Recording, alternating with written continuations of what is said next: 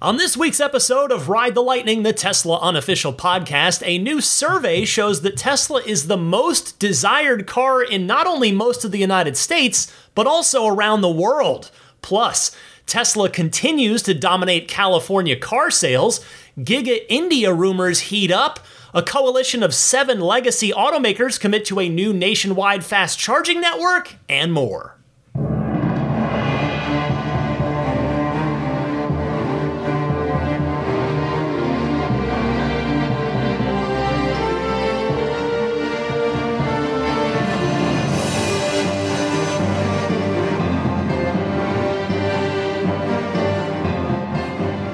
What's happening, friends? Welcome to Ride the Lightning, your Tesla unofficial podcast. It's episode 417 for July 30th, 2023. Well, a quick PSA to get things started here. I wanted to let all of you know that I will be going on a family vacation this coming week. But as usual with Ride the Lightning, the show does go on. I have a great show already prepared for you, locked and loaded in the back end. So uh, the, there will be no vacation keep listening as you always would. I, I can't I can't have my consecutive episodes, consecutive week streak go away now. So uh, I've planned ahead. I have a good podcast full of new material for you. Now it won't be timely material like it usually is because I won't be around for that. But I've got something fun and interesting. At least I think it's fun and interesting planned. So I do hope you enjoy next week's podcast. But if you don't, that's okay. You can't please everybody all the time. And I'll be back with episode on 419 with the usual format of all the reactions and analysis to the latest and greatest breaking news in the world of Tesla. So I am looking forward to getting away and having a week of fun with my family. Uh, as I'm lucky enough to get to do a couple of times a year, and I appreciate all of you allowing me to go do that, continuing to listen, continuing to support the podcast here. Now, speaking of fun, Tesla has been having more fun with the Cybertruck wraps that they've been putting on to the uh, the engineering prototypes, the release candidates that are running around the San Francisco Bay Area. So I talked about the camo wrap.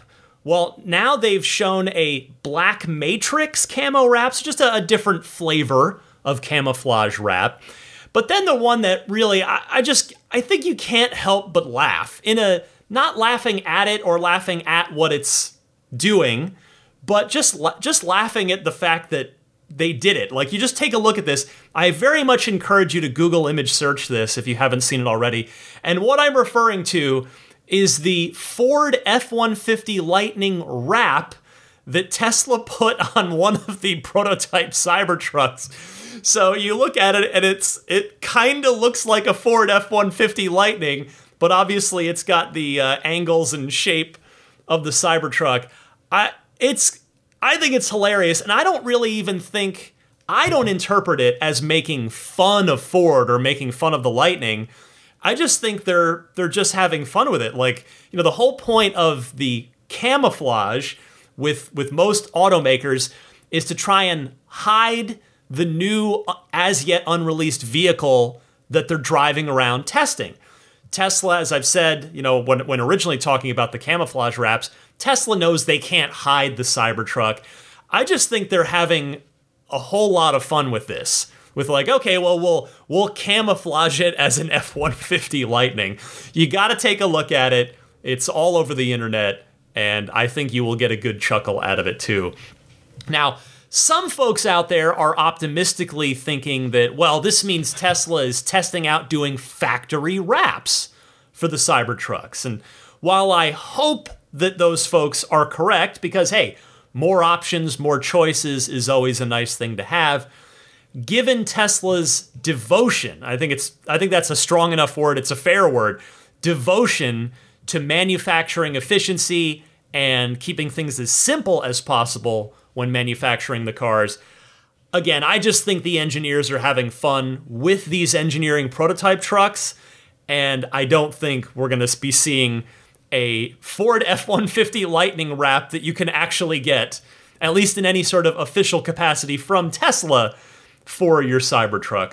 Although, speaking of the F 150 Lightning, these latest spy pics of the Cybertruck did confirm beyond any shadow of a doubt, although I've mentioned this on the podcast before, but just casting any doubt away that the frunk does open like the Lightning's does. In other words, the entire front clamshell of the Cybertruck opens up, not just the hood, or in the Cybertruck's case, you could even call it a lid, if you will the way that the the frunk opens on the other four Teslas. On all of our cars, it's just the top, it's just the hood. While on the Cybertruck, it is the entire front of the Cybertruck opens up. So it'll just make it easier to load things in and out of the frunk because you won't have to lift them all the way up and over the front of the Cybertruck. The entire front will be open. You can just slide stuff in there as uh, Ford has done with the F 150 Lightning, which customers love. So glad to see Tesla is doing that. While we're on the subject of fun, we're going to keep going because that's hopefully the entire podcast is fun. It can every every now and again, you know, I have to do a, a story that's not fun, but we're keeping it rolling for this week. So speaking of fun, I decided this week not to tie this week's Patreon poll to any of the news items, like I usually do. Instead, I just decided to choose a very light, very fun, evergreen topic, and that was this Which of the currently available Teslas, meaning the Cybertruck and the next gen Roadster, are ineligible? Which of the currently available Teslas do you think is the most aesthetically beautiful? The results were the winner wasn't a surprise, but the ratios, the percentages here did surprise me. So, with I think more votes than any Patreon poll I've ever done, again, these are open to the public. You do not have to be backing me or supporting me on Patreon to vote in these. Just go to patreon.com slash Tesla podcast. Usually every Tuesday night, although given that I'll be on my family trip, uh, I, there will probably not be a uh, a poll this week or a lightning round. So again, I, I hope you'll uh, you'll allow me the time to, to get away with my family and recharge a little bit. But the results of this week's Patreon poll, I'm not surprised that the Model S won. That is what I would choose. But 71% of you voted for the Model S and the other four vehicles, because the original Roadster does count, it's not in production, but it is available. You can go buy one if you want to. So the other four Teslas were all pretty much dead even with the scraps. 8% for the Model 3, that was second place. So the winner had 71%, the Model S. The Model 3 coming in second at 8%. And then 7% each for the X, Y, and original Roadster. A couple of the comments from you kind folks on Patreon. Uh, David Emmett saying Model S is holding up well as one of the best looking cars on the road in any category. Glad they have not radically changed it, and I hope they don't. So I agree with you there, certainly, David. The Tesla Barbarian saying on physical aesthetics, the Model S stands alone. That is a fierce and unforgettable vehicle for sure. And then David J. House says, I'm on my second X. I haven't found a car that I like better for the way it looks or the way it drives. And also on the Model X bandwagon, The Flow, saying, The S looks sweet, but I really crave the X Wing fighter gullwing doors with the Christmas light show. So thanks to everybody for voting. Thanks to those of you who took the extra time to leave a comment as well. I decided to keep this train of thought rolling down the tracks. And I ended up doing an entire lightning round mini episode for the Patreon backers at that $10 a month tier or higher. This was uh, this was the subject of that as well. So I did 22 or so minutes ranking all the Teslas that are available. So again, leaving the Cybertruck out, leaving the next gen Roadster out, but the other five uh, I talked about how I would rank them from most attractive to least attractive. And so if you are backing me on Patreon, which if you are, I kindly thank you for doing so because this is a free podcast. You guys backing me on Patreon you keep me going. You really honestly do. So thank you for that. Um, yeah, if you want to jump on Patreon to hear that and the other 56 lightning rounds, there's quite the archive building up now, over a year's worth. You can head on over to, te- to patreon.com slash Tesla podcast, and you can find all the information about the different support tiers and all the little perks and benefits that each tier has over there. Uh, a reminder, too, Patreon has just enabled the seven day free trials. That's uh, specifically, I've enabled it for that $10 a month tier. So if you'd like to see what getting early access to the podcast is all about, as well as getting access to those lightning round episodes, you can sign up for that free seven day trial at patreon.com slash Tesla podcast. All right, on with the news proper here. First up this week, according to Auto Trader, the brand that the USA, state by state, and the plurality of the world wants to buy more than any other is a Tesla. AutoTrader summed it up as follows, saying, Tesla came out as the car brand people are looking to buy the most across the world, topping the tables as the most Googled car for sale in 39 countries. It came first in the USA, as well as Canada, France, Spain, Germany, Australia, the UAE, and Scandinavia. Now, AutoTrader tabulated their data as follows. It was Google search data was used to establish the annual search volume from January 2022 to December 2022 in each of these countries and each US state for buy plus car brand and also the search term car brand for sale. So those were the search terms that they used for 203 different car manufacturers.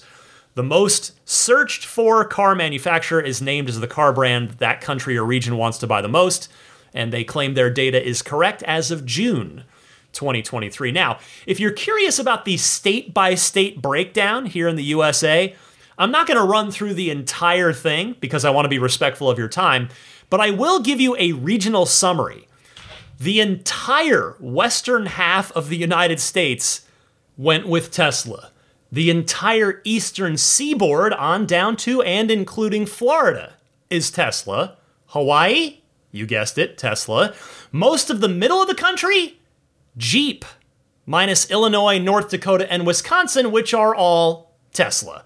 The total tallies are Tesla with exactly half of the United States at 25, Jeep at 21, Toyota at 3, and Michigan, home of the big 3 in Detroit, well, their their most wanted car per those search terms, a Land Rover. Go figure at that. Well, I'll be interested to see if the Cybertruck happens to move the needle on this at all in one year from now. Perhaps some of those middle America states that buy a lot of trucks and do lots of Googling about buying trucks might start Googling about buying a Cybertruck. And then in a couple years after that, I'll want to see these results again when the Generation 3 vehicle I could see tipping even more states into Tesla's favor on this. On a related note this week, and no surprise, the Model Y and Model 3 lead California car sales all year through June. I saw this on Drive Tesla Canada, who writes According to data from the California New Car Dealers Association published this past week, the Model Y led all vehicle sales through June with a total of nearly 75,000 registrations. This not only made it the most popular EV, but also the top selling light truck, according to the CNCDA's classifications. Considering that the same category, the next closest vehicle there, wasn't close at all, with the Toyota RAV4 accumulating just 26,000 and change registrations during the same time period, so about a third as many. Rounding out the top five in that category were the Ford F Series, 21,288, Toyota Tacoma, 19,000 plus, and Chevy Silverado 18,731. Outside of the light truck classification, The Model 3 was the second most popular vehicle overall, with 41,718 registrations from January to June, placing it at the top of the passenger car category. Much like its bigger sibling, the Model 3 dominated its category, outselling the Toyota Camry, 27,000 plus, the Honda Accord, just under 21,000, and the Honda Civic, 20,358. Also, the Toyota Corolla in there at 16.5. Add it all up, and Tesla was unsurprisingly the best selling brand in California in the first six months of the year, with 69,212 registrations compared to second place Toyota, not too far behind, 67,482. That 69,212, so, so close to the, uh, the appropriately hilarious Elon favorite number of 69,420. We just, what, come on, California. You couldn't have done 208 more more new vehicle registrations 208 that's all we needed anyway uh, in terms of market share now the model y holds a 11.9% market share in the category here in california while the model 3 has an even more impressive 14.9% market share in the passenger car segment that helped push the overall battery electric vehicle market share in California to 21.1% through June, ahead of the 16.4% market share recorded for last year. The 191,000 plus BEV registrations through June is already nearly 30,000 units higher than all of the BEVs sold in California in 2021 and if the pace continues in the second half of 2023, it should easily surpass and break the record set in 2022 of 260,233 battery electric vehicle registrations. Well, you can see the trend this is on. This is not likely to end anytime soon, if ever, for both BEVs in general, but specifically for Tesla as well. Now, I don't mean ever literally. Like it's not going to end if ever. But the Model 3 is about to get revamped. So demand there is going to no doubt be renewed. Not that it's suffering now. The Model Y is already a juggernaut. And the Generation 3 car is going to cement Tesla's place at the top of the California sales list for probably, and, and here I'm being serious, no exaggeration, probably years to come once that car comes out and gives you got to give it a little time to hit volume production. But once it does, good luck to any other car vying for that number one spot in California. Again, not that there won't be other good offerings out there, those will come. But nobody is going to be able to beat the Generation 3 car's value proposition. Just like no one else can match the Model Y's value proposition now, even though, again, there are other good electric crossover SUVs out there. But in terms of that overall value proposition, range, performance, safety, technology, driver assistance, it's Tesla. It's Tesla all the way. So, to sum all this up, what I'm effectively saying here is that I think Tesla's lead is going to widen in the state of California in the next three to five years, despite more and more legacy automakers going electric and building good, compelling EVs. That is how confident I am in the Model Y, in the new Model 3, and especially that Generation 3 car for 25 ish thousand dollars. Next up this week, Tesla's first EV plant stoppage appears to have begun as warned on the uh, earnings call just recently, and it's at the Fremont factory, just one week after Elon Musk said that those production facilities would be closed at various times in the third quarter to perform plant upgrades. This story comes via Tesla Teslarati, who writes It appears that Tesla is already beginning the upgrades at Fremont, as noted by Met God in the Wilderness on YouTube, that's the channel name who flies a drone over the production plant once a week. Logistics lots were seen nearly empty, entrances to those lots were closed, and haulers were nowhere to be seen. likely because there's nothing rolling off the production line. Now, as of when I made these notes compared to now, activity has resumed at Fremont. So if if if it was indeed a shutdown for upgrades, it was brief, but still, uh, there were there were clear and convincing signs that production was not happening uh, on on one or more production lines in Fremont this past week. And and while I look at it this way, if you're Tesla, you might as well do it at the beginning of a quarter. So that way you've got more of a chance to press the fast forward button on production at the end of the quarter to try and make up for the downtime. And as I mentioned last week, when Elon had uh, said this, this was coming on the earnings call, this is no doubt for the Project Highland Model 3 revamp. I don't know what else it could realistically be. And we already know from previous reports that Elon got a look at the first Highland prototypes coming off of the Giga Shanghai production line when he visited that factory back in June. So the timeline here all makes sense that these Fremont shutdowns would be retooling for the Highland. The point is, we are getting closer. I mean, hey, it's, we're already heading into August. So we're no more than six months away from Highland, possibly less than that. Speaking of the Generation 3 car, as I was mentioning it a, a minute or two ago, Tesla, via Reuters here, is discussing a factory plan for a new $24,000 car with the India Commerce Minister. So, again, I saw this on Reuters, who writes Tesla representatives are set to meet India's Commerce Minister this month to discuss plans to build a factory to produce what the company has described as an all new $24,000 car a person with direct knowledge of the matter told Reuters. Tesla has expressed an interest in building a factory in India that would produce low cost EVs for the local market and for export, the person said, adding that the company had indicated that it would be for the new vehicle. The discussions represent a sharp reversal for the company after efforts last year to reduce import taxes on EVs shipped to India were scuppered by calls from government officials to commit to making cars locally.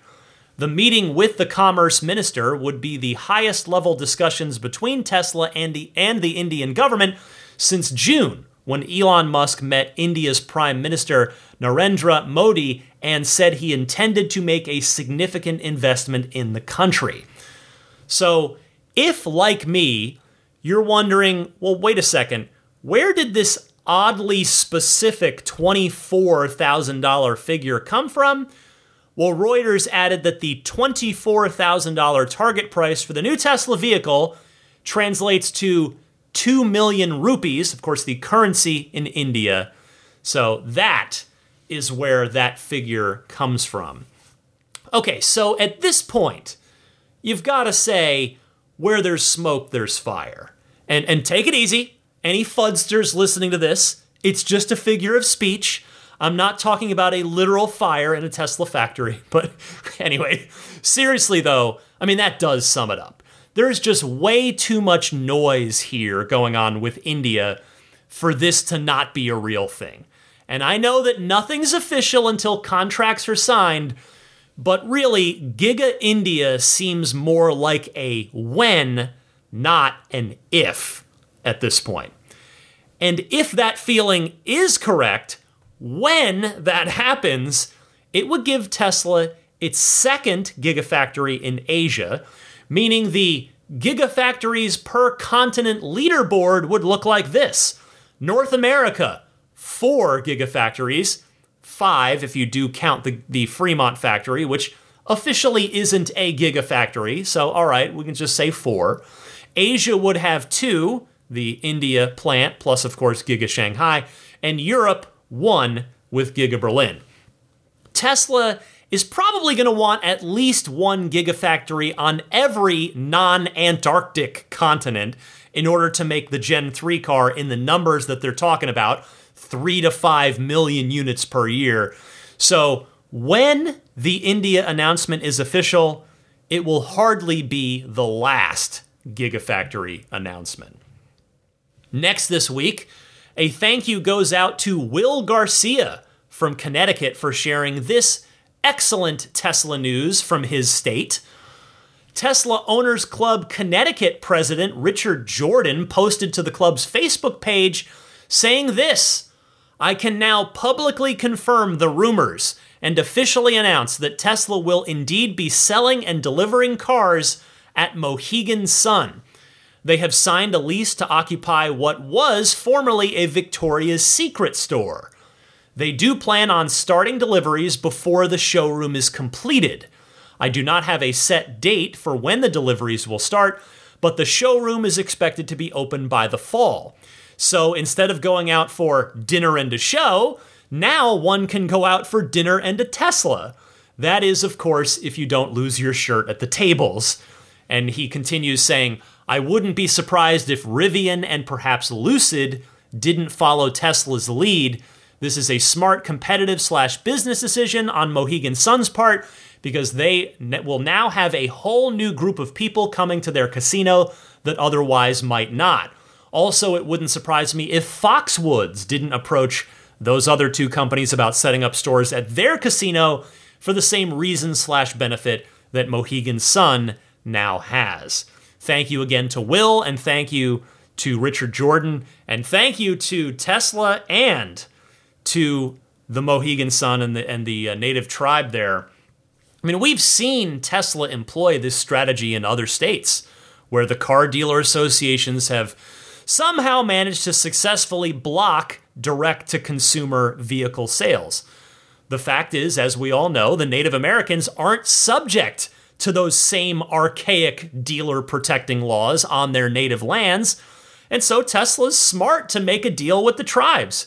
They did it in New Mexico and it's great to see that Connecticut Tesla owners, both present and future, will now be able to take delivery of their cars in their home state rather than having to travel out of state to pick up your new car. And as Mr. Jordan said, I completely agree. It is a smart business opportunity for the tribes as well.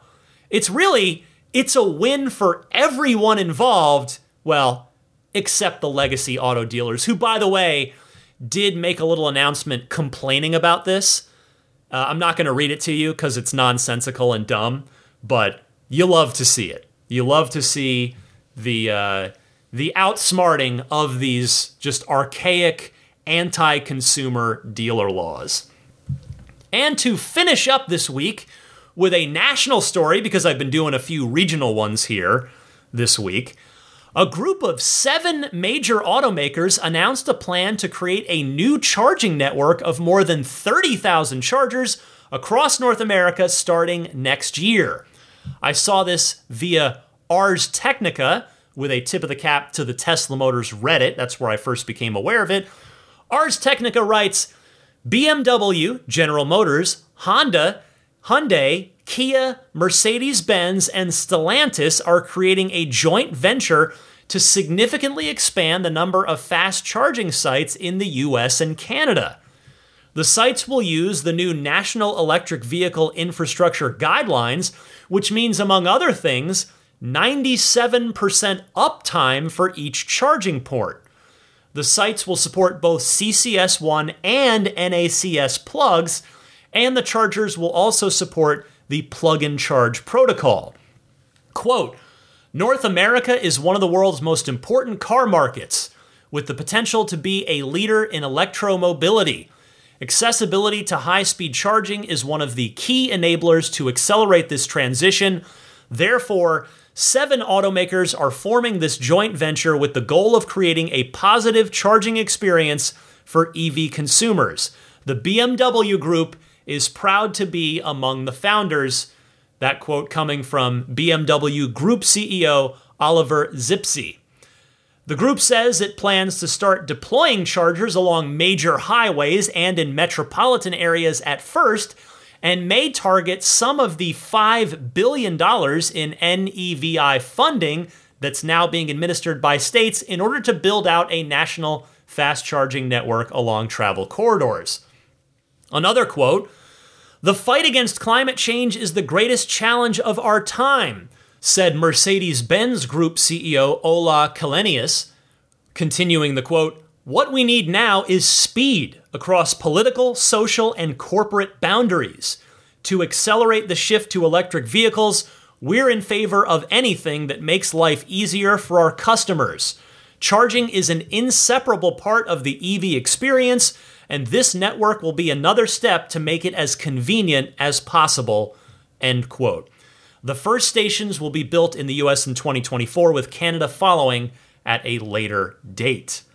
Well, this is just awesome to hear about. What a good note to go out on on the news block this week. And I will say, I particularly loved the quote from the CEO of the Mercedes Group in particular, because it's true, charging infrastructure is such a huge key to widespread EV adoption. And the fact of the matter is, try as they might, and they've been doing an amazing job thus far, Tesla can't do it themselves. Although Tesla has been now rewarded with their extreme efforts thus far by way of the NACS being the new standard here in this part of the world. And, you know, cynically, you could say, well, these other automakers should have done this five years ago. And I understand that feeling. You're not wrong. But the thing is, the way I look at it, there's nothing to be done about what did or didn't happen in the past. I'm choosing to be optimistic on this, that this is going to be the start of a really great and significant step forward for the entire EV movement. I mean, we know that Tesla isn't stopping their supercharger rollout. Heck, the V4s are going to start rolling out in North America fairly soon, I would expect.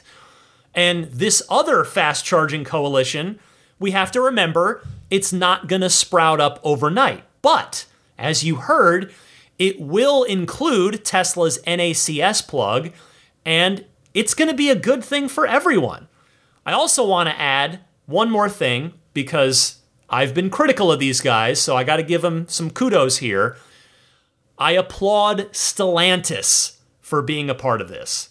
I have called them out more than once on this podcast for their EV efforts, or lack thereof, in my opinion, thus far. So it's only fair that I give them props when they do step up to be a founding member of an important industry wide effort like this one. So, good stuff, Stellantis. Good job to all of those automakers. And hopefully, EV travel, no matter what EV you're driving, is going to just continue to get better and easier and more convenient over the next few years. All right, that's everything I've got for you in the world of Tesla news for this week. It was another busy week. But stay tuned. I've got your Ride the Lightning hotline phone calls coming up right after this.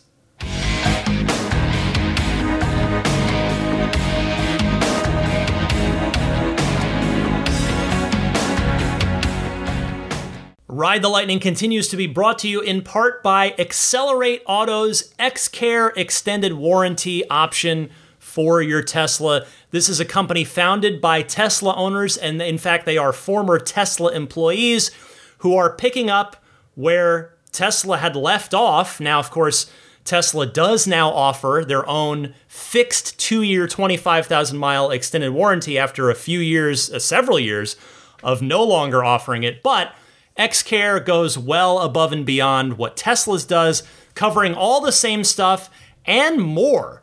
So, XCare also offers rental reimbursement and trip interruption coverage alongside the 24 hour, seven day a week roadside assistance and the $100 deductibles. But you can go, you're not, you don't have to just go two years, 25,000 miles. You can if you want to.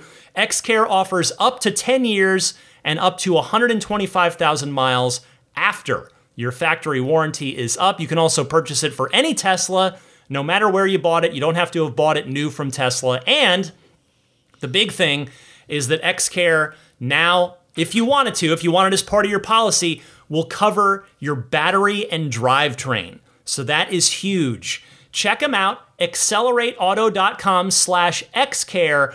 Don't forget to use the discount code LIGHTNING for $100 off your purchase if you do decide to buy a policy for your car. That's X C E L E R A T E A U T O dot com slash X C A R E, discount code lightning. Meanwhile, uh, another word from our friends at the CCF raffle, the Chicago Chesed Fund, that nonprofit organization dedicated to helping families in crisis. They are doing their ninth annual Tesla raffle to benefit the charity. And so you can win any of the four Teslas, also a Cybertruck. I don't know how long you'll have to wait for it, but it's part of the raffle. So you get your choice. If you want a Cybertruck, you will get a Cybertruck if you win this raffle.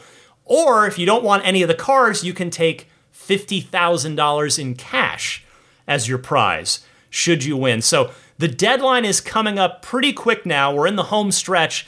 The raffle is Sunday, August 20th, and that's when ticket sales will close, or whatever happens first, that or when 9,999 tickets have been sold. So you know you're going to have good odds at this, or at least as good of odds as you could possibly hope for.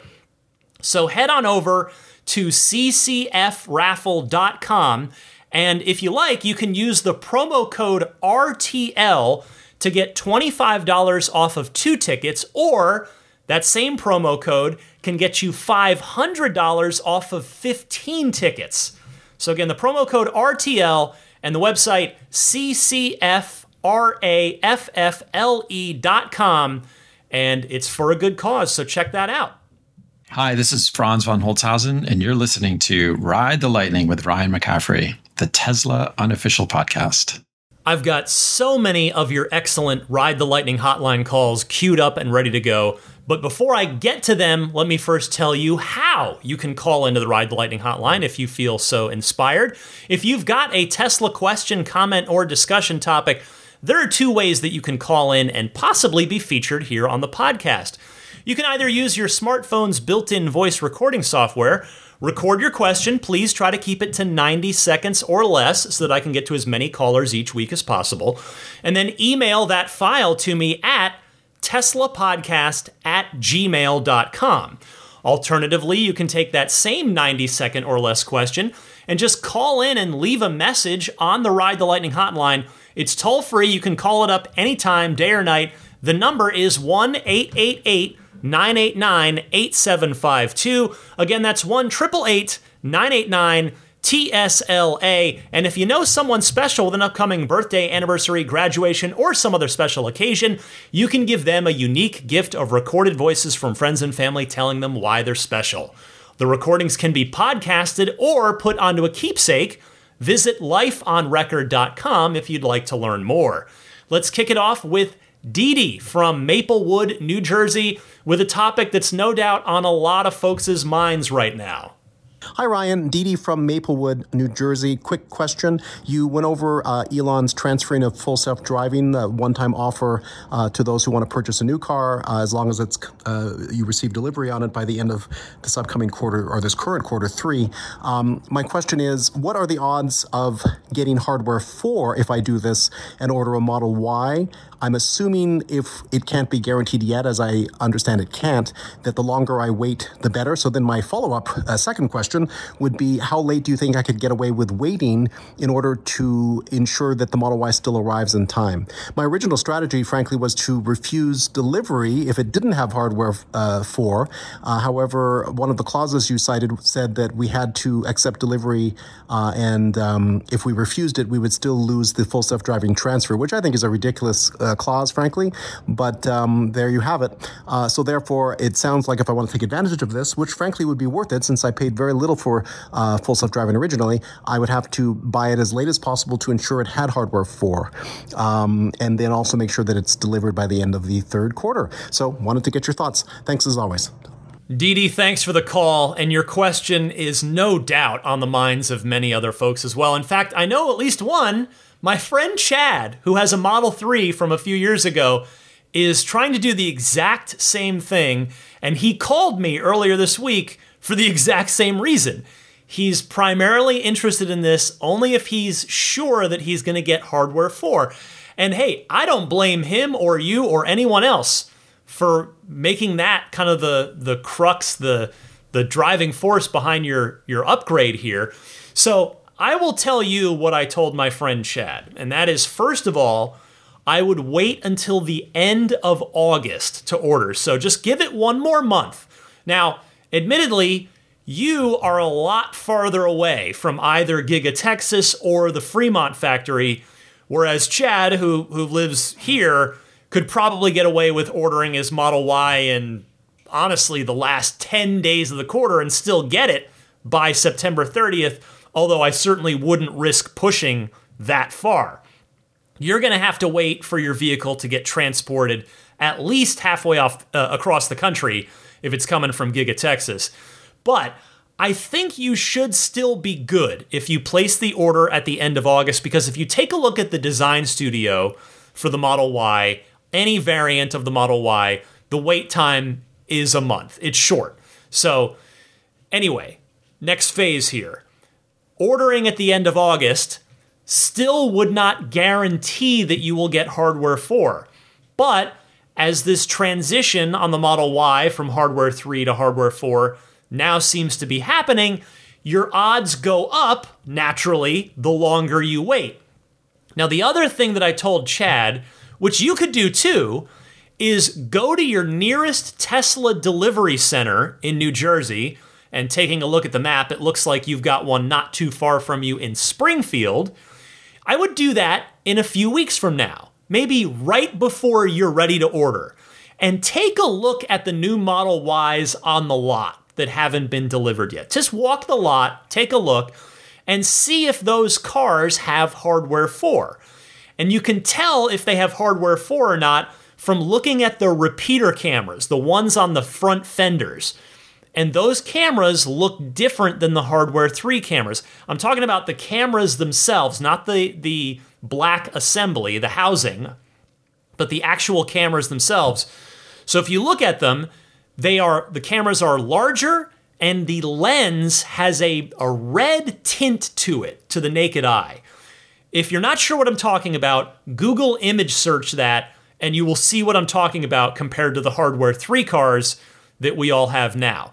And so if you were to do that, if you go to Springfield to the delivery center, the showroom there, and you don't see any hardware 4 Model Ys, then you either have to think twice about your order, at least at this time, with this limited time offer FSD transfer deal, or just accept the fact that you might not get a hardware 4 Model Y, that you might get a hardware 3 car. So, in summary, there's unfortunately no way to guarantee that you'd get a hardware 4 Model Y, but those are the two things that I would recommend that you or anyone else do and Dee, I wish you good luck on it. Next up is Pete from Western Australia with a Cybertruck comment. Good day, Ryan. It's Pete Petrovsky calling from Western Australia. Tesla has many fans around the world, including in right hand drive markets like Australia, and many of us believe that the Cybertruck will be the best all round vehicle on the market. Many, like myself, have placed Cybertruck orders within minutes of it being unveiled almost four years ago, but we are now growing quite anxious. The reason being, as tweeted by the Tesla Owners Club of Western Australia, the photo of the Cybertruck bulkhead clearly shows only a single steering column hole on the left hand side. As you know, Tesla recently cancelled the Model S and X refresh for right hand drive markets. Both of these models only had the one single hole on the left hand side, while in contrast, the Model 3 and Y bulkheads have symmetrical holes for both left and right hand drive steering columns. Steer by wire could be one solution, but then why such a big hole for the steering column? Naturally, you can see why we are growing concerned whether our orders will be cancelled again and when we'll see a right hand drive version of the Cybertruck, which would be perfectly suited for Australian conditions and our vast distances. For example, when the first Model Ys arrived in Western Australia, two days later, Harold Murphy and I began our simultaneous circumnavigations around Australia in opposite directions. We drove almost 14,000 kilometres or about 8,500 miles during our roughly two week trips. Anyway, just hoping to put it out there in the hope that someone at Tesla hears this. We may be down under, but I hope Tesla doesn't forget about us. Thanks, Ryan, and thank you for being such a great asset to the Tesla community worldwide. Hey, Pete. Well, first of all, that big road trip that you did sounds awesome. What a fun experience that that must have been. Second, I appreciate your call and I empathize with your concern here.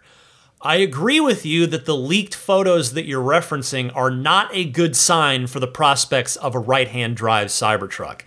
However, I would absolutely not give up hope just yet. And I'm not saying you are, I'm just saying I definitely wouldn't give up hope yet.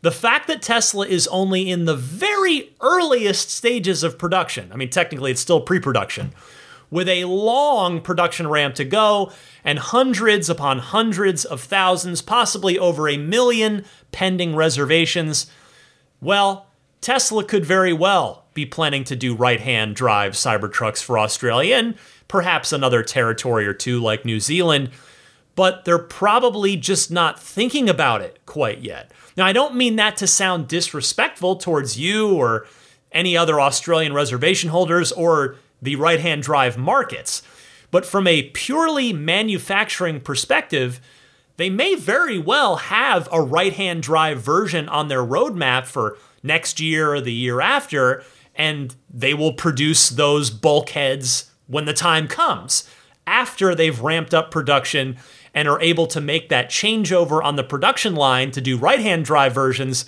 relatively smoothly. So keep your head up and thank you very much for the call.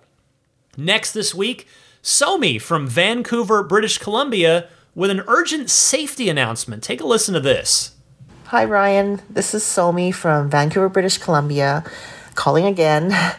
Um, I was going to send this as a pro tip, but honestly, this is more like an urgent safety service announcement that I feel like every Tesla owner needs to know. Um, I also hope that someone from Tesla, maybe from the software team, is listening to this because I think this needs to be addressed as soon as possible. You know, before some bad actor gets a hold of this information and puts our safety at risk. So, uh, basically, what I discovered is if you are sitting inside your Tesla, and you lock the uh, car from the app on your phone, the car is not locked. Uh, anybody can open the door from the outside if you do it that way. Um, and the problem is, is that when you do lock your car from the app from the inside, the car goes through all the motions of locking. It you know does that double honk and the side view mirrors um, fold in because I have that option um, activated. You know, the icon changes from unlock to lock. Like it looks like your car is locked, and yet it's not. Anybody can open the door, and the reason for that is because the um, your phone is in range of the car, and that's so it's designed basically as your key to unlock your car. The way you do that is to lock it from your center console screen. So there is a lock icon located at the top left corner of the map section of your screen. And if you tap that, then nobody will be able to open the door from the outside. If it helps save um, a life or save some people's belongings, I feel like this would have done its job. So, anyway, thanks for listening. Um, take care. Excellent heads up here, Somi. Thank you very much. And I agree that Tesla should probably take some measure to close this potential security vulnerability I appreciate you calling in and raising this awareness for all of us and for any Tesla employees that might be listening as well. Next is Damon from Northbrook, Illinois. Hey Ryan, Damon out of Northbrook, Illinois here. Just got done listening to episode 415 where you were talking about the Gen 3 car and its lack of a performance variant at its price target, which makes sense. But it did make me wonder what the performance Model 3 will look like with the new Highland refresh. Do you think there will be any significant performance improvements, 0 to 60, quarter mile time, or will it be something in software like track mode will get better, or will it have more range, or will it have exterior, interior styling upgrades, Alcantara seats, or carbon fiber hoods, or bigger brakes, wheels, whatever? You had talked some episodes ago about the Model S, and if it were to ever go away, that the Model 3 might step up and get some of its performance and range attributes. Specifically, I would love to see the plaid drivetrain in there. Do you think they'll ever do the plaid drivetrain along parallel with the Model S and it might just be scaled down a little less performance? Be curious to hear your thoughts. As always, keep up the great work and I'll look forward to hearing from you. Thanks. I always appreciate your calls, Damon. You know, your question made me think back to a Patreon poll that I ran. I had to look it up last November when I asked, What would you want most out of a revamped Model 3? And when I went back and looked at the results, only 2% of those who voted chose better performance. So, what that tells me is that even out of us hardcore Tesla enthusiasts who listen to Tesla podcasts and vote in Patreon polls, the existing 0 to 60 in 3.1 second muscle of the Model 3 performance is plenty. Now, I'm with you. I'd love to see more. But the reality is that Tesla might not need to add any more punch to it until the competition catches up, which they really still haven't for the most part, certainly at that price point. Now, of course, Tesla also didn't need to make a 5,000 pound full size sedan that can go 0 to 60 in 1.99 seconds either, but they did. So anything might be on the table. Now, realistically, I think a Highland performance version might get into the high twos on the 0 to 60 time, but probably no quicker than that in order to keep it away from the Model X Plaid, which would cost over twice as much as a performance Model 3 in the Highland revamp. I can't wait to find out what exactly the new Model 3 can do, though. So, hopefully, like I said earlier in the podcast, we're we should be six months or less away from having that information. Finally, this week, Christy from Austin calling in. Go ahead, Christy. Hey Ryan, it's Christy in Austin. Just wanted to call in, say hi, and uh, give you a little update on things out here in Texas. Um, it's been four years since I've been here, and in the beginning, I used to play the same game you did in the Bay Area, where I would count the number of Teslas I saw and the different models and all that. But at this point, it is it's crazy. It's just like the Bay. They are everywhere. I just dropped off a friend at the airport and I couldn't even keep track of how many Teslas there were. It was like a third of the vehicles, which I love. Um, but anyways, after that, I drove past the Gigafactory, and man, it is gorgeous. That building is huge and beautiful, and it was morning, and the sun was hitting this side of the windows, and I just it looks like Mecca. Um, and then the other thing that I wanted to share, which was kind of funny, is as I was driving, some of these toll roads here in Texas have an 80 mile per hour speed limit, which of course means everyone drives even faster than that. And it's honestly the first time that I was frustrated by the 85 mile per hour limit on autopilot because these long stretches of toll road is the perfect place to use autopilot. And I'm capped at 85 which means I have to keep getting into the right lane to let all the other cars pass by me. So anyways just thought that was kind of funny the the fact that 85 miles per hour is actually an issue here. Um, maybe it's a only in Texas problem but anyways hope you're doing well. Take care. It's always great to hear from you Christy I don't know how slow or fast that multiplying of the Tesla population on the roads there has been like for you, but for for me here, it's always been a lot. But now it's at the point where almost literally every intersection has at least one Tesla if I look around. In fact, just earlier this week, I was driving home, coming up the freeway back towards San Francisco, and I looked and I noticed that I was in an accidental pack of four Teslas, just all clustered together in the, the left lane and then the, the second lane, which is where I was. I mean, it's no surprise that the same thing has happened in your neck of the woods, certainly, given that Austin is now the official Tesla headquarters. And of course, Austin has been a tech town long before Tesla and Giga Texas arrived. And by the way, Thanks for the reminder about the 85 mile an hour speed limit for autopilot. I will confess, I had completely forgotten about it. And maybe Tesla was hoping that we would all forget about it.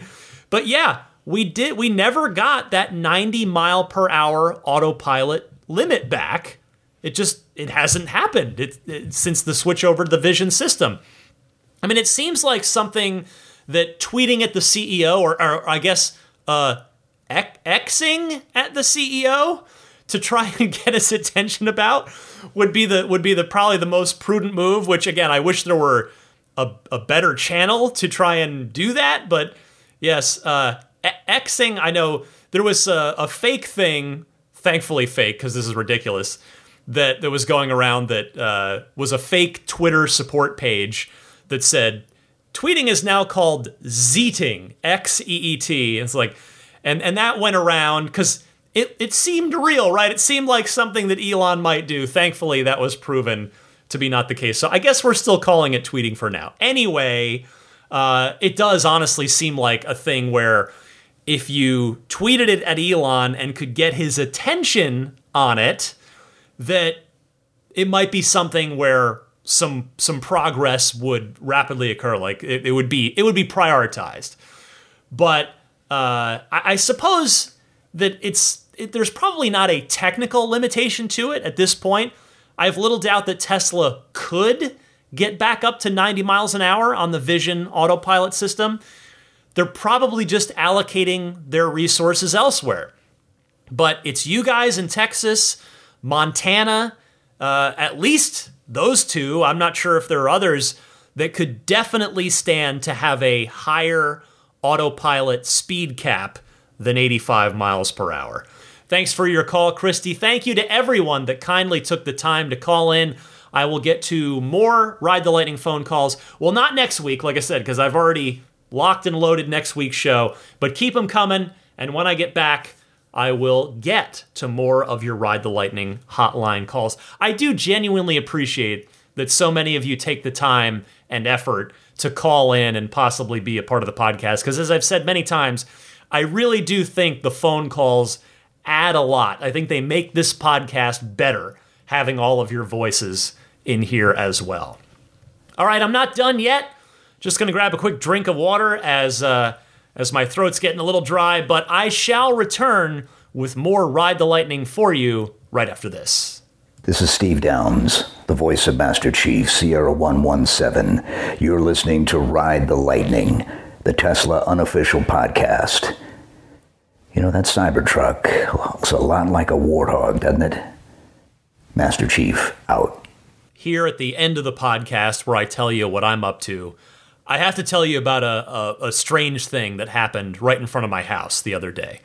So, Cruise, the self driving, one of the self driving startups, they run a bunch of modified Chevy Bolts that have all the LiDAR equipment on them. So, at least here in San Francisco, I don't know how many cities they're doing this in, but Cruise has started running driverless self driving cars. I guess that's redundant. They've started running driverless cars through my neighborhood recently. I've seen plenty of them over the past couple years, but whenever I would, there would always be a human being in the driver's seat. Now, maybe the car was self driving, but there was a human there to intervene if necessary, similar to, to FSD beta in our cars. Anyway, now there are empty cars driving around my neighborhood.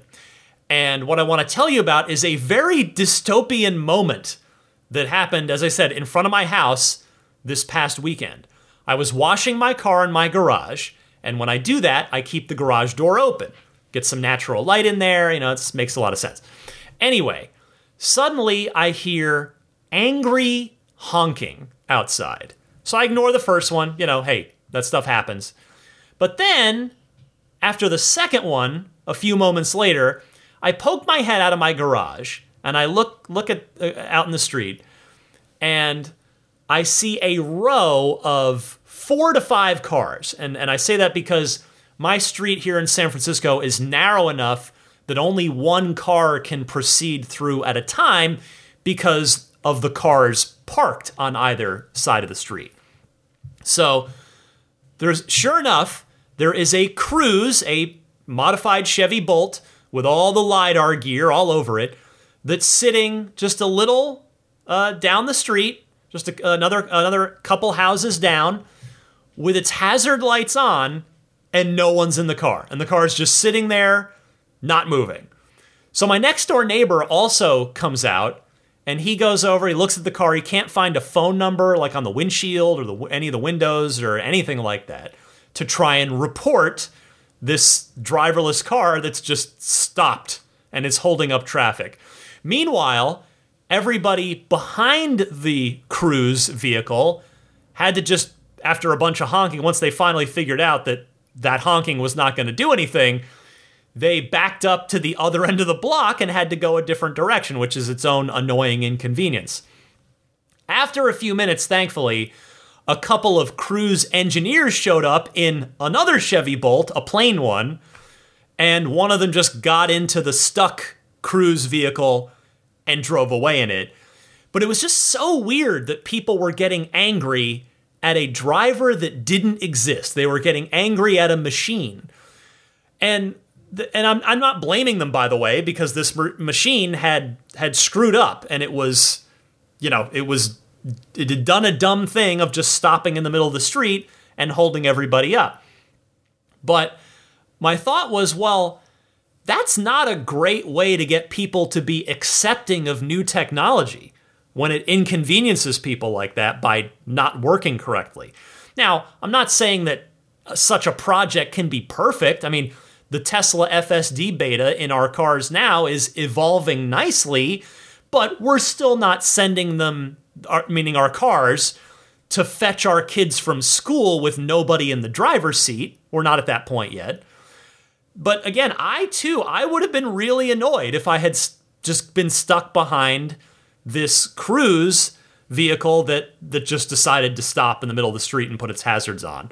So just a, a bizarre thing that happened in, in, the EV space, right in and the and the driverless space, right in front of my house the other day. Anyway, in happier news, my five year Tesla versary is coming up. In fact, it's uh, it's yesterday as you're hearing this. I'm recording this as I usually do on Friday, uh, which is July 28th. So it's tomorrow as I record this.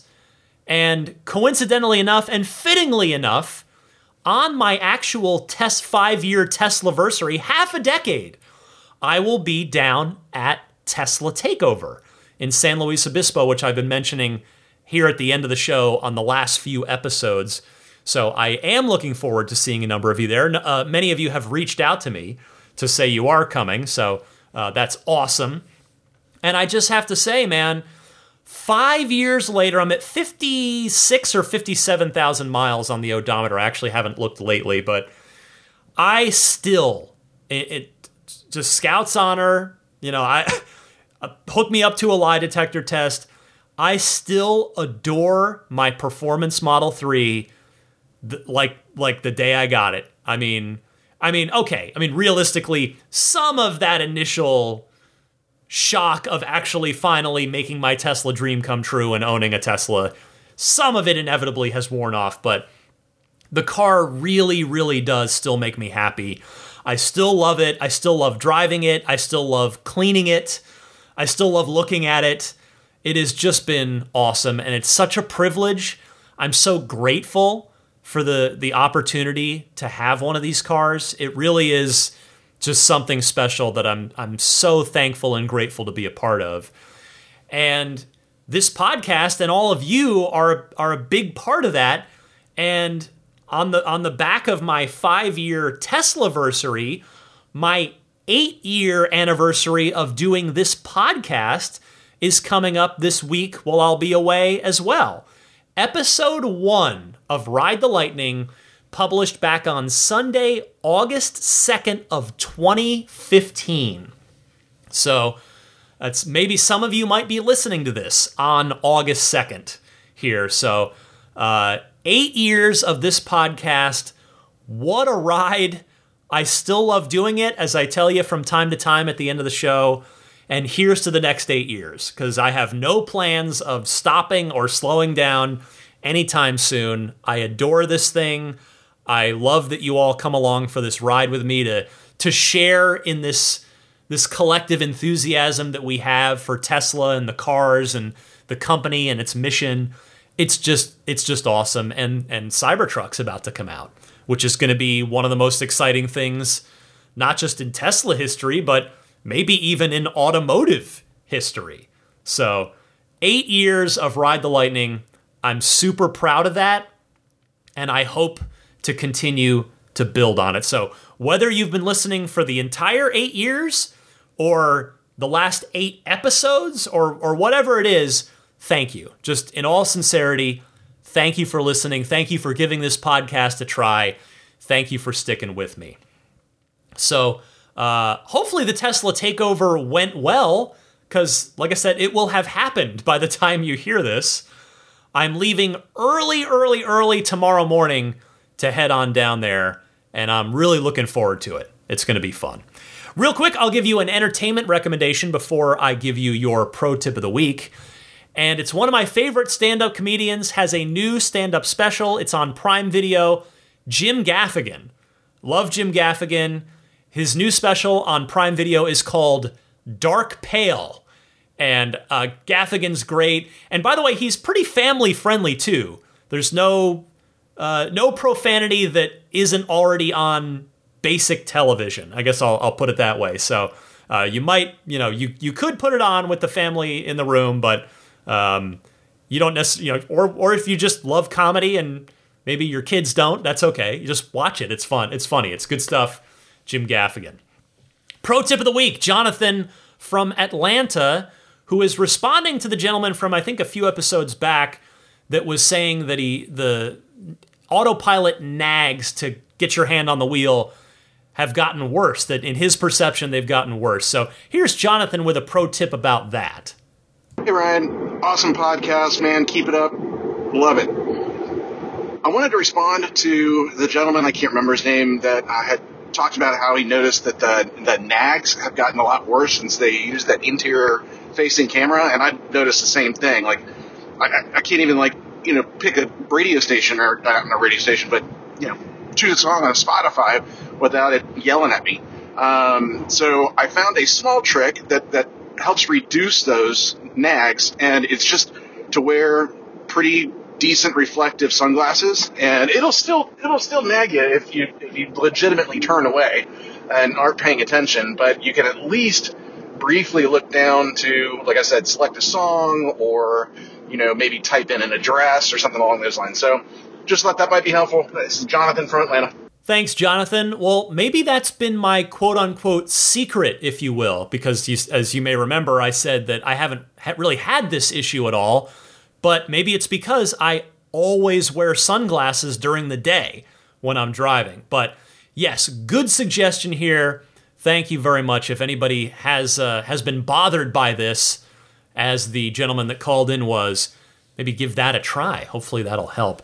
If anybody else out there has a pro tip of the week, please send it in and I will play it on the podcast sometime. You know, I only play one a week, but I will get to it. I have a nice little queue of these. And uh, one a week, send it in, which you can do so the same way that you send a regular Ride the Lightning hotline call, which I gave you the instructions for just a few minutes ago. Before I go, it is time to mention some Friends of Ride the Lightning affiliates that can hopefully be of use to you. Starting with abstractocean.com, they've got a million different awesome Tesla aftermarket accessories for any of the four Teslas currently in production. Check them out at abstractocean.com. They have a lot of cool lighting based accessories. They also have the really nice fourth generation tempered glass screen protectors for the cars as well. So, all that, so much more at abstractocean.com. Pile everything that you like into your online shopping cart and then use the coupon code RTL Podcast at checkout to get 15% off of your first order. Again, that coupon code RTL Podcast, all one word, no spaces, good for 15% off of your first order. Next up, the Snap Plate. If you need or want a front license plate bracket for your car because you need or want to put a front license plate on the car, I strongly encourage you to use the Snap Plate, which you can get from everyamp.com slash RTL. That's E-V-E-R-Y-A-M-P dot com slash RTL. The front license plate bracket that's really nice and minimalist. And when it's on, it's on securely and when it's off, it's completely removed, leaves no unsightly hardware or anything else behind. Check it out. Meanwhile, BudgetSafeSolar.com has your back and your roof. If indeed you'd like to do solar for your home or business, if Tesla doesn't work out for you, Tesla Solar, check them out. BudgetSafeSolar.com. They now offer home battery storage as well as part of their solar packages. So do take a look, budgetsafesolar.com. They will work with you to create the a, a nice custom system that accomplishes your goals. Again, with me, Tesla just kind of does the cookie cutter thing and they don't really get into a lot of heavy customization. And I get it. They're trying to just get as many solar panels, solar roofs done as they can. So I don't hold any grudge against Tesla, but if you end up falling into that category that I did, where the the Tesla default doesn't work for you, I do sincerely encourage you to take a look at budgetsafesolar.com. And if you do end up proceeding with a solar installation with them, please use the referral code RTL. Immaculate Reflections, super talented, awesome car detailer here in the greater San Francisco Bay Area. So if you're here or you're going to be here with a car that you really care about, whether it's your Tesla or maybe something else fun in your garage that you love, I strongly encourage you to book an appointment with Immaculate Reflections, which you can do by going to the website irdetailing.com and get in touch through there. And if you do book in any work for your Tesla or any other car that you have that you care about, that you want to get some detailing work done on, mention that you're a Ride the Lightning listener, and there is a nice little discount waiting for you.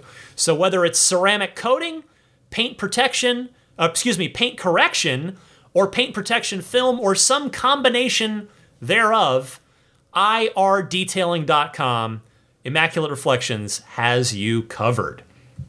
PureTesla.com slash RTL, they have you covered for the best dash cam and Sentry mode setups that you can get for your Tesla because they are micro SD based, which is a memory storage format that is far more durable than you, regular USB flash memory for the constant reading and writing, the constant accessing that the dashcam and Sentry mode need to do. So get yours at puretesla.com slash RTL.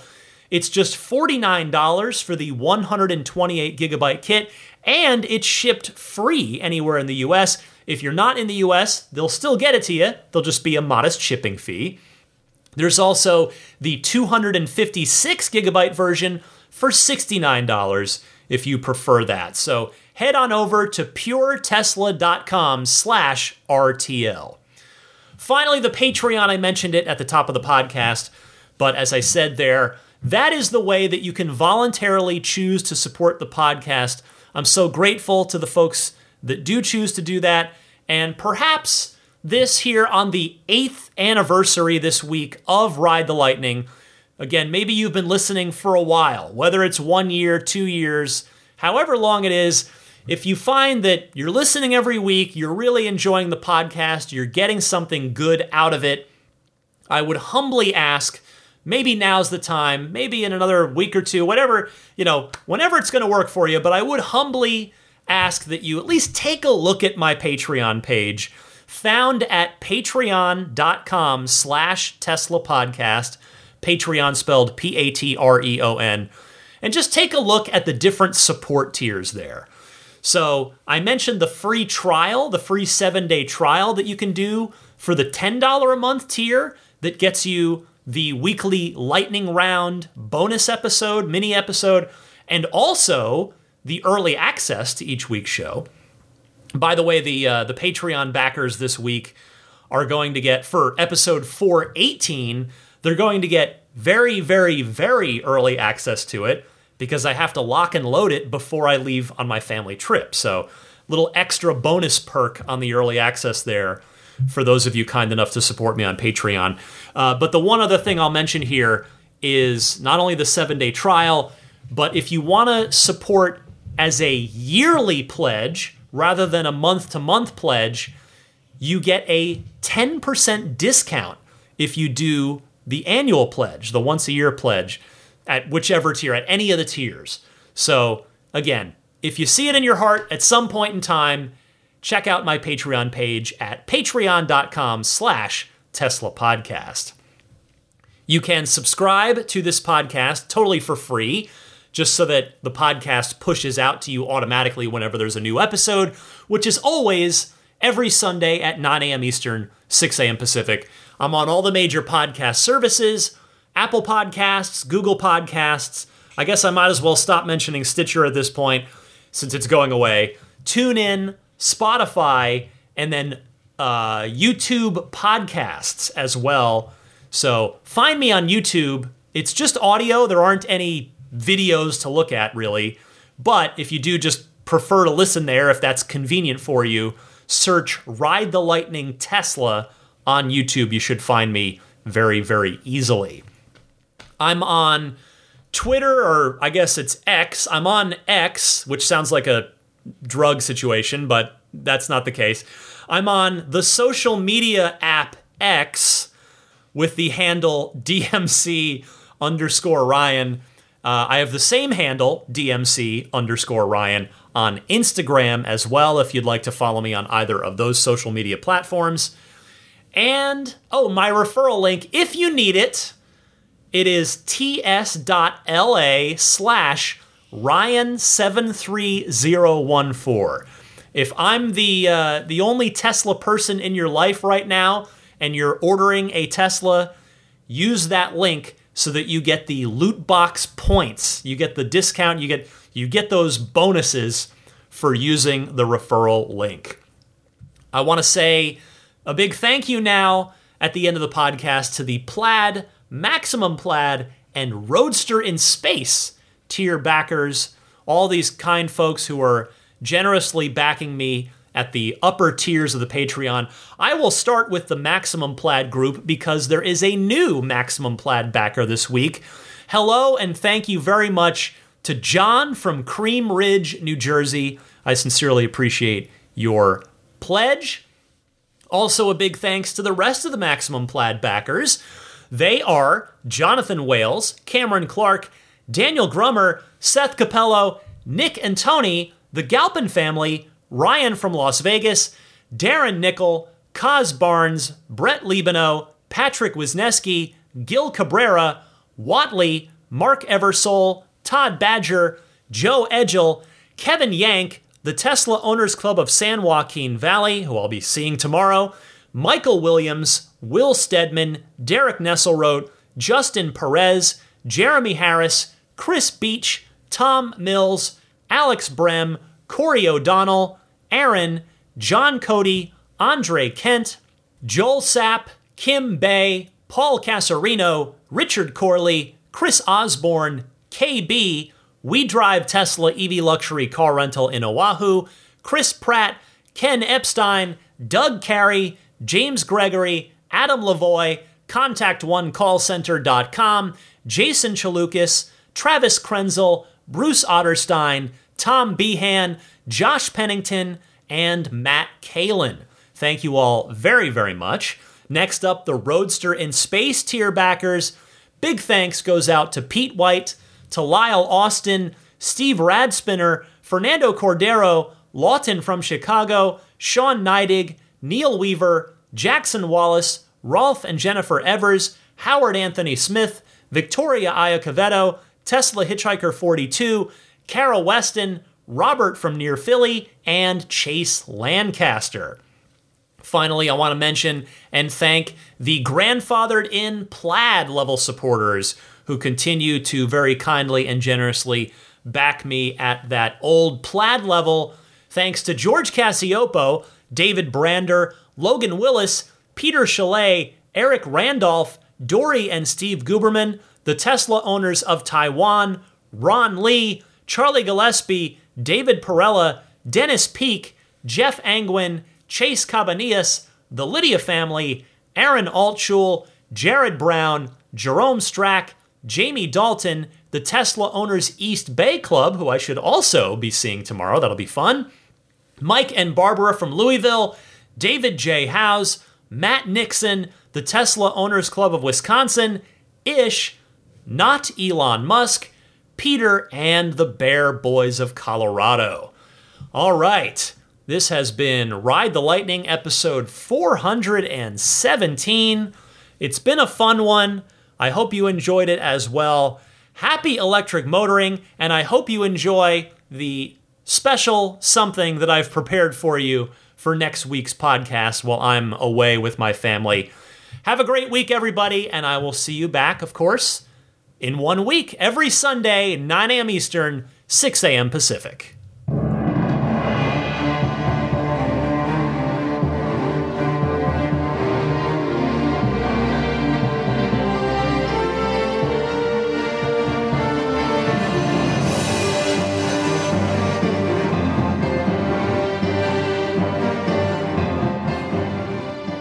I mean, I think a Tesla is the most fun thing you could possibly buy ever. That's what it's meant to be. Our goal is to make it's it's not exactly a car. It's actually a thing to maximize enjoyment. It's maximum fun.